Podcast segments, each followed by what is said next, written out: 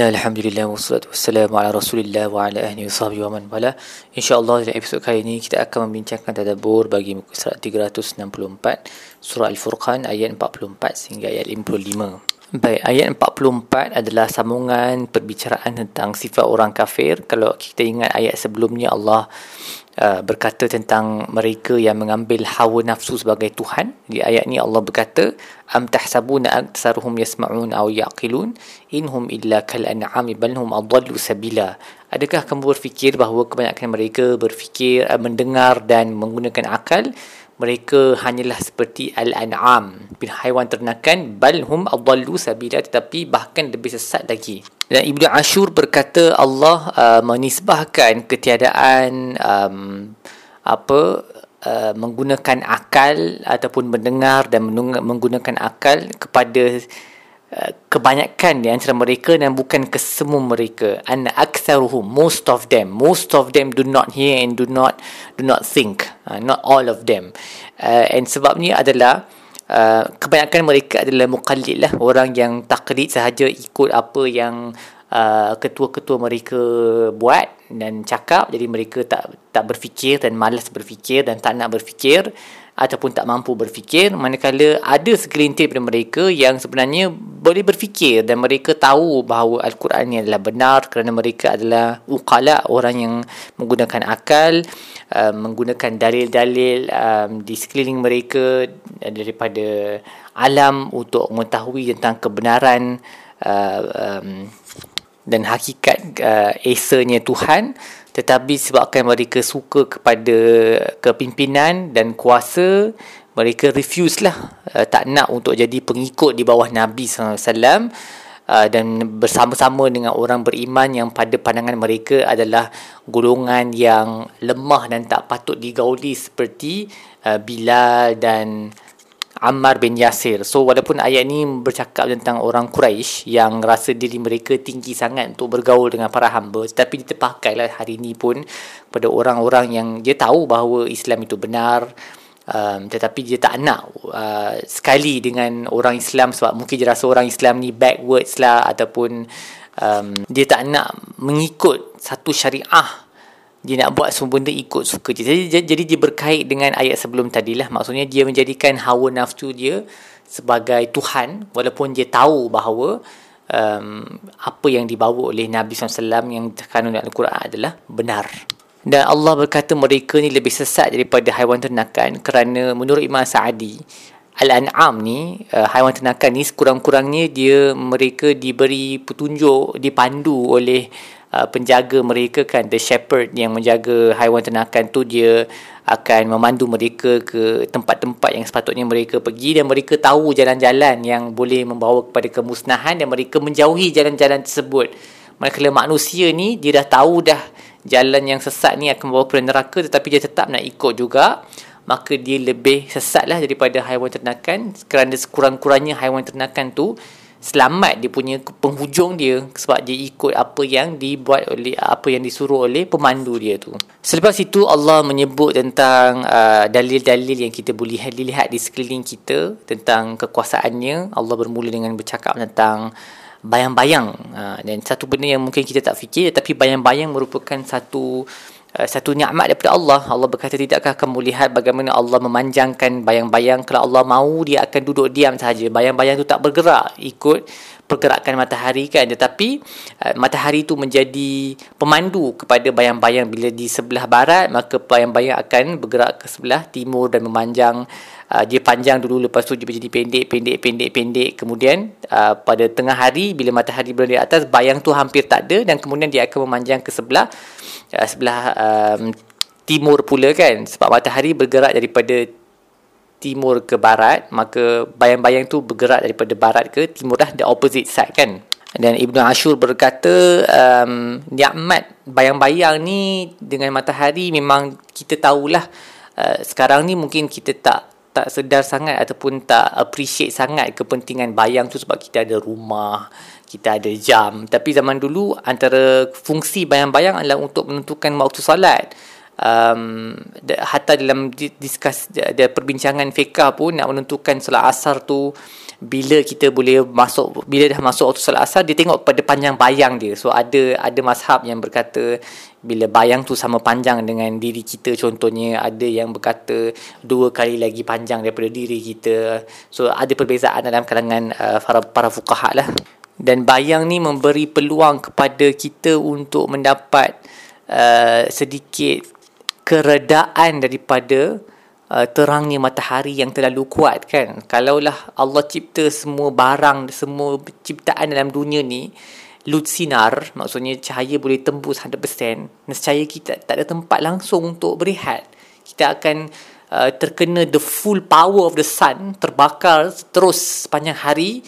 Dan pada waktu malam sahaja bila matahari terbenam barulah kita akan nampak kerihatan daripada cahaya matahari. Tetapi Allah tidak mencipta keberbagaian ke, benda dalam dunia ni uh, lut sinar ada yang lut sinar yang uh, seperti um, kaca. Ada yang lut cahaya yang boleh masuk cahaya sikit-sikit dan sikit-sikit tak boleh masuk. Dan ada yang legap kan yang terus uh, cahaya tak boleh tembus. Dan itu yang memberikan kita bayang yang membolehkan kita duduk di dalam uh, kesejukan uh, terselamat daripada sinaran cahaya matahari. Rumah kita yang kita duduk ni pun the reason rumah kita ni tak cahaya tu tak boleh masuk adalah sebab bayang tu. Uh, sebab dia adalah objek yang legap kan. Dinding-dinding kita ada legap jadi matahari tak boleh tembus maka kita terlindung di bawah bayang-bayang uh, rumah. Tapi berapa ramai di antara kita yang berfikir tentang nikmat ini kan bila kita masuk rumah ke kita masuk kerja ke tak pernah kita bersyukur kerana ada bayang tu. Ada ada mungkin kita bersyukur sebab ada rumah, ada tempat untuk berteduh tetapi the higher concept macam mana rumah tu boleh jadi teduhan sebab adalah bayang tu uh, kita take for granted kan? Jadi sepatutnya kita kena lebih bersyukur lah atas nikmat bayang-bayang yang Allah ciptakan sebab dia ada banyak kegunaan.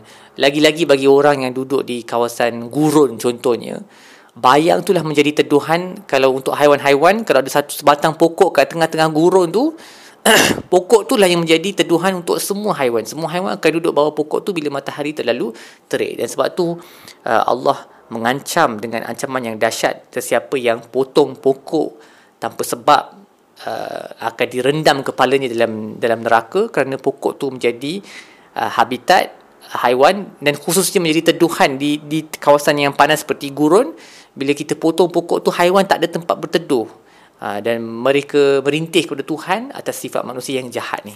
Kemudian Allah sebut tentang bagaimana Allah menjadikan malam tu sebagai pakaian. Pakaian maksudnya kegelapan menutup kita supaya kita boleh berehat. Dan uh, tidur itu sebagai rehat. Wa nauma subatan wa ja'alan nahara nusyuran. Dan siang supaya kamu boleh bangkit kemudian bergerak. Ini adalah sunnah bagaimana Allah cipta manusia. Bahawa malam itu adalah untuk berehat dan tidur itu, naum tu adalah kerehatan. Kita tak boleh sacrifice kita punya tidur. Walaupun ramai orang dalam especially dalam dunia yang moden sekarang terlalu banyak benda yang kita kena buat pada setiap masa, kita rasa the first thing that we should sacrifice is sleep.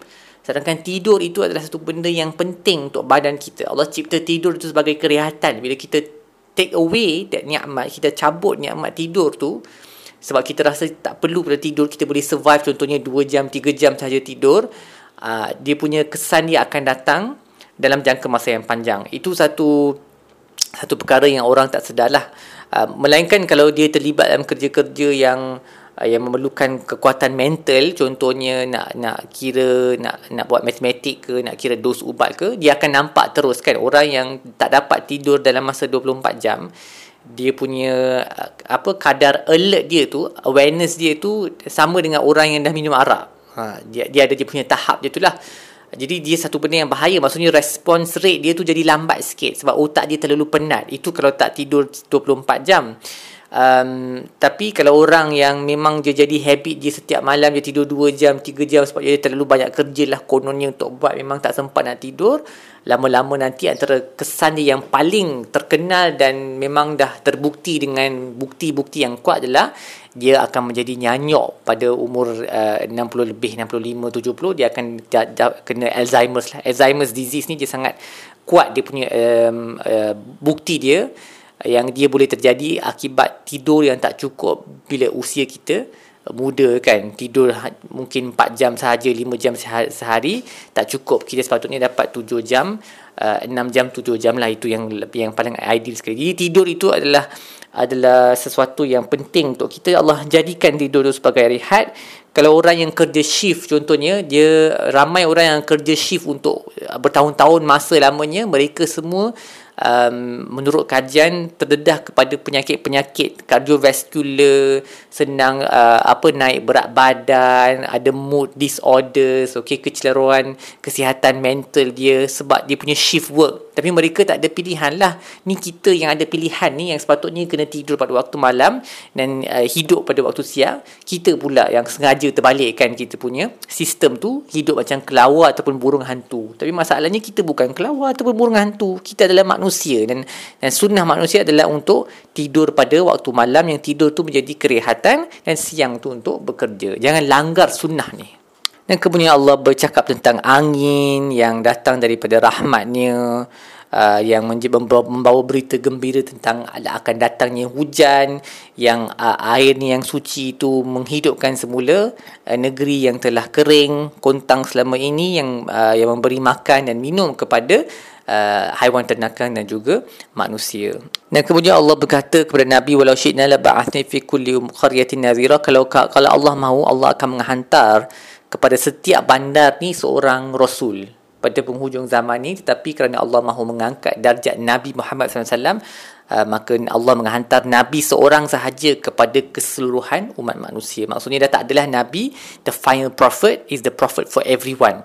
Kalau Allah nak Allah boleh hantar kepada puak dekat Amerika mungkin satu Nabi kat puak dekat Afrika mungkin satu nabi dekat Asia satu nabi tak. Tapi Allah hantar satu saja rasul pada penghujung zaman dan rasul itulah yang menjadi rasul bagi seluruh umat sehingga ke hari kiamat dan kemudian Allah sambung lagi bercerita tentang nikmat dua lautan yang berbeza. Satu yang masin satu yang yang air dia fresh water okey um, so ini talking about lake uh, tasik dan juga laut lah. Dan juga bagaimana Allah mencipta manusia dan keturunannya daripada air. Dan disebut dalam surah-surah lain juga kita pernah tengok bagaimana Allah mencipta semua benda yang hidup ini daripada air kan? Jadi air ni satu nikmat yang yang penting lah yang kita kena jaga dan jangan asyik rosakkan dan pollute membencemarkan sumber-sumber air di sekeliling kita yang kita boleh lihat lah di sekeliling tempat kita. Semua kita ada contribution kepada pencemaran. Sedi- uh, dalam kapasiti kita lah. Ada yang mungkin kita membazir air. Bila, kita ambil wuduk tu kita buka macam waterfall kan. Uh, sedangkan uh, kalau kita belajar daripada sunnah Nabi um, uh, Nabi menggunakan air dalam lebih kurang satu botol kecil untuk uh, untuk wuduk penuh. Roughly satu botol kecil lebih sikit dalam 600 uh, ml contohnya kan. Uh, kalau kita jadi teko apa tauke kilang buat bahan kimia kita buang sisa-sisa bahan kimia ke dalam sungai mencemarkannya jadi satu benda yang buruk lah perangai yang amat buruk sebab air tu merupakan sumber kehidupan um, bagi manusia bagi haiwan ternakan bagi semua ciptaan-ciptaan yang hidup dalam sungai itu maka menjadi kewajipan kita untuk menjaganya. Kalau tidak mahu diazab oleh Allah pada hari kiamat Uh, dan sebelum tu saya lupa pada ayat 52 Allah sebut fala tuti'il kafirin wajahidhum bihi jihadan kabira. Maka jangan janganlah kamu um, janganlah kamu patuh kepada orang kafir uh, tetapi jihadlah kepada mereka uh, lawanlah mereka dengan jihad yang besar.